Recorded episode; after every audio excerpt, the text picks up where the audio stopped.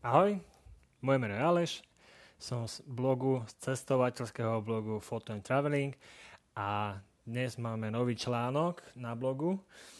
No a rád by som ti o ňom niečo povedal, respektíve rád ti ho poviem celý. Zostávam na Tajvane a práve spomínaný nový článok je odtiaľto z Tajvanu a sú to nové správy z ďalekého východu. Takže poďme na to. Je to už niekoľko mesiacov odtedy, ako sa svetom začala valiť pandémia. Teda, aby som bol presný, tak tých mesiacov už je viac než dosť. Odtedy, ako sa to celé začalo, sa mnoho vecí zmenilo.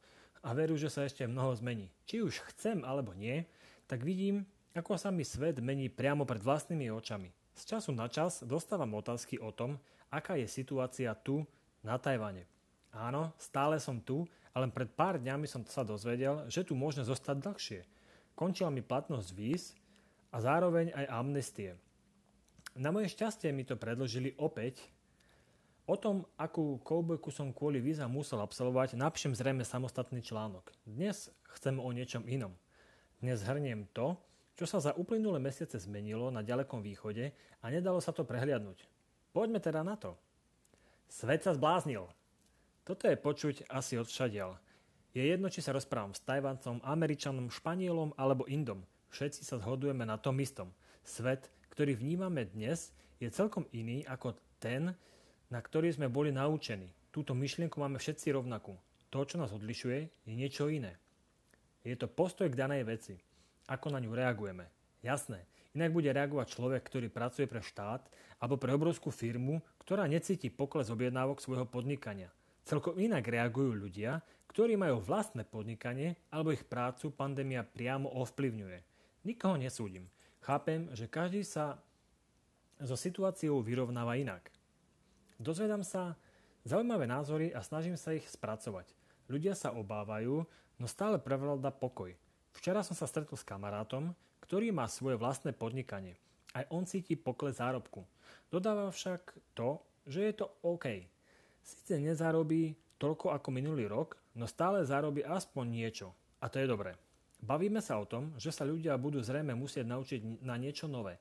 Na nejaký nový systém, ktorý toto všetko prinesie po tom, ako skončí celá táto zvláštna situácia. Mnoho ľudí to zrejme nezvládne. Ak áno, tak len veľmi ťažko. Mnohí z toho vyťažia maximum. Opäť sa mi potvrdzuje to, čo som si povedal už mnohokrát. Nie je to moja myšlienka, no ale niekde som ju počul a súhlasím s ňou.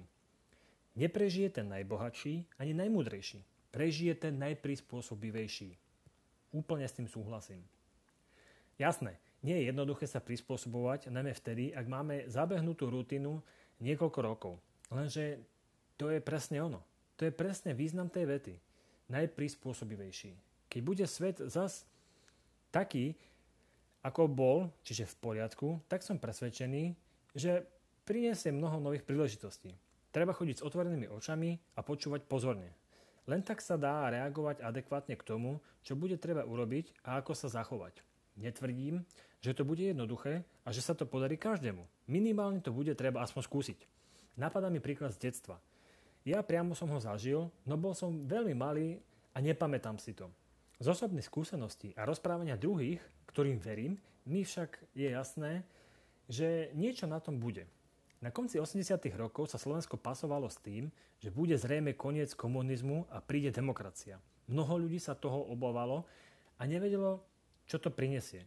Mnohí sa z tejto zmeny nespamätali dodnes a mnohí v tom uvideli jedinečnú príležitosť. Chopili sa jej a dodnes to opisujú ako tú najlepšiu vec, ktorú vo svojich životoch urobili. Takže je to opäť na nás. Vrátim sa však na ďaleký východ. Opäť. Veď predsa o tom som chcel dnes. Na Tajvane je stále takmer identický život, aký bol aj pred vypuknutím pandémie. Minimálne zmeny, no nič drastické. Niečo predsa. Žijeme v dvadsiatom prvom storočí a svetu vládne globalizácia. Už to nie je ako kedysi. Všetko je vzájomne poprepájané a teda krehké zároveň. Stretávam sa s domácimi obyvateľmi a pýtam sa ich na to, či cítia nejaké zmeny. Poväčšinou len minimálne. Len jedna kamarátka tvrdí opak. Je to však tým, že pracuje na najväčšom letisku a tam je rozdiel enormný. Ako sama hovorí, tak tam nie je takmer nikto. S kolegami by mohli hrať na schovávačku, no obáva sa, že by ju našli, až keď sa na letisko vrátia znovu zahraniční turisti. Preto radšej nehrá. Najčastejšie moji známi cítia zmenu vo vzťahoch. Najmä ľudia, ktorí často cestujú. Ak sa dostali do situácie, že ich partner je v inej krajine, tak prechádzajú ťažkou skúškou. Odlúčenie na tak dlhé obdobie a bez vyhliadky na to, kedy sa opäť stretnú, je ťažké. Mnoho vzťahov a vďaka tomu skončilo to, čo sa zdalo byť na začiatku tak krásne. Niektoré druhy práce aj tu, na Tajvane, prechádzajú ťažším obdobím. Ako mi hovorí kamarát, stačí, keď prechádzam veľkou ulicou a vidím, ako sa niektoré obchody postupne zatvárajú. Je to dôsledok toho, že nemajú práci kvôli pandémii. Preto som rád, že zarábam aspoň niečo. Najmä cestovné odvetvie prechádza ťažkým obdobím. Aj to lokálne. Síce sa tajvanská vláda snaží podporovať majiteľov cestovných spoločností a agentúr, no zrejme to stále nestačí. Niektorí sa pasujú zdatnejšie, iní menej, no a niektorí ten boj už zdali či prehrali. Držím im peste všetkým. Držím ich aj sebe. Keďže aj ja sám pracujem najmä v turistickom odvetví. To, že mi predĺžili pobyt na ostrove, je super. Mám z toho úprimnú radosť.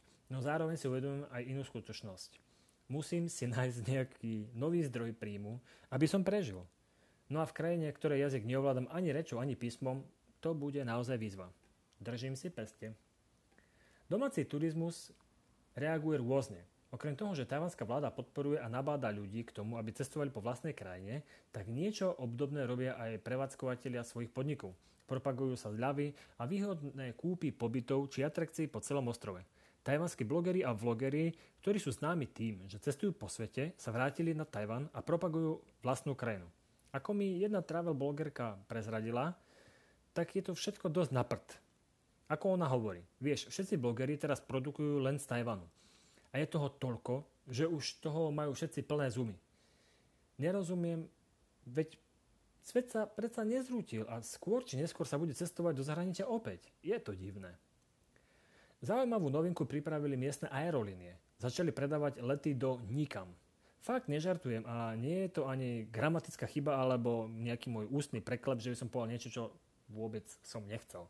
Naozaj sa lieta do nikam. Tak to aspoň nazýva sa oficiálne. A o čo ide? Uh, stačí si kúpiť takúto letenku zhruba za stopäťdesiat eur a je to.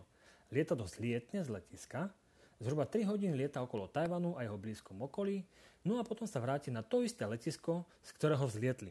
O túto novinku je obrovský záujem a hneď po jej uvedení sa letenky vypredali za pár minút. Hneď sa atrakcia rozšírila o ďalšiu variantu. Počas letu sa deti s rodinami môžu hrať na to, že oni sú letušky, prípadne stevardovia alebo letúchovia po slovensky. A môžu si toto zamestnanie naostro vyskúšať.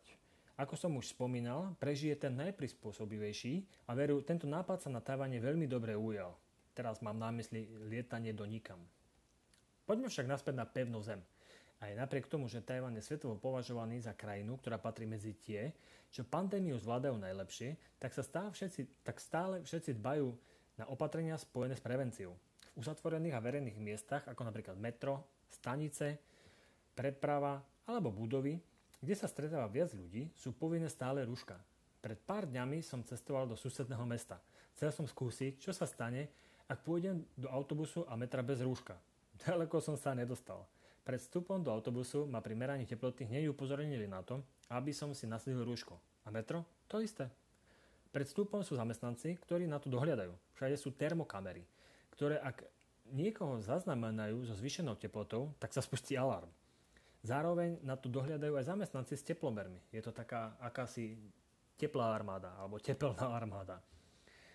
Keď som chcel vojsť do metra bez rúška, opäť ma hneď zastavili a upozornili, aby som si ho nasadil na tvár. Super, tomuto naozaj fandím. Čo som si ešte všimol?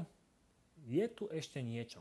Pred pár dňami sa na ostrov dostal nejaký Belgičan, ktorý nemal žiadne príznaky covid devätnásť. Voľne sa pohyboval po ostrove a potom o pár dní sa zistilo, že je pozitívny. Hneď ho vzali do izolácie a začalo sa vyšetrovanie, kade sa presne pohyboval, aby sa zistili potenciálne nakazení jedinci. Mimochodom, nakazený je podľa mňa strašné slovo. Všetko sa dnes zdá byť opäť v poriadku, no ovplyvnilo to aj moje fungovanie. Myslím, to, tento incident s Belgičanom. Mnohé dievčatá majú teraz strach z cudzincov a nechcú sa s nimi stretávať, prípadne randiť. To nie je dobre. Dúfam, že ich to rýchlo prejde, lebo ja randím veľmi rád. Mimochodom, verejné miesta, kde sa zhromažďujú viacerí ľudia, fungujú tak, že sa každý, kto tam príde, zapíše do akejsi evidencie. Napríklad, keď idem na plaváreň, tak mi pred vstupom zmerajú moju teplotu a zapíšem svoje meno, telefónne číslo, nameranú teplotu a čas, kedy som tam prišiel. Ak by sa stalo, že niekto, kto je pozitívny na covid devätnásť, by bol na plávarni tiež, tak hneď presne zamestnanci vedia, kto tam ešte bol a kontaktujú ho. To isté platí aj o mnohých baroch či reštauráciách. To by bolo asi všetko, čo mi napadlo z noviniek. Správy z ďalekého východu budem opäť postupne aktualizovať. Keď bude niečo nové, tak sa zasa ozvem. Dovtedy a aj potom sa aj fajn. Ja som Maleš z blogu Photo and Travelling a pozdravujem na Slovensko alebo kdekoľvek, kde si si ma vypočul. Maj sa fajn. Ahoj.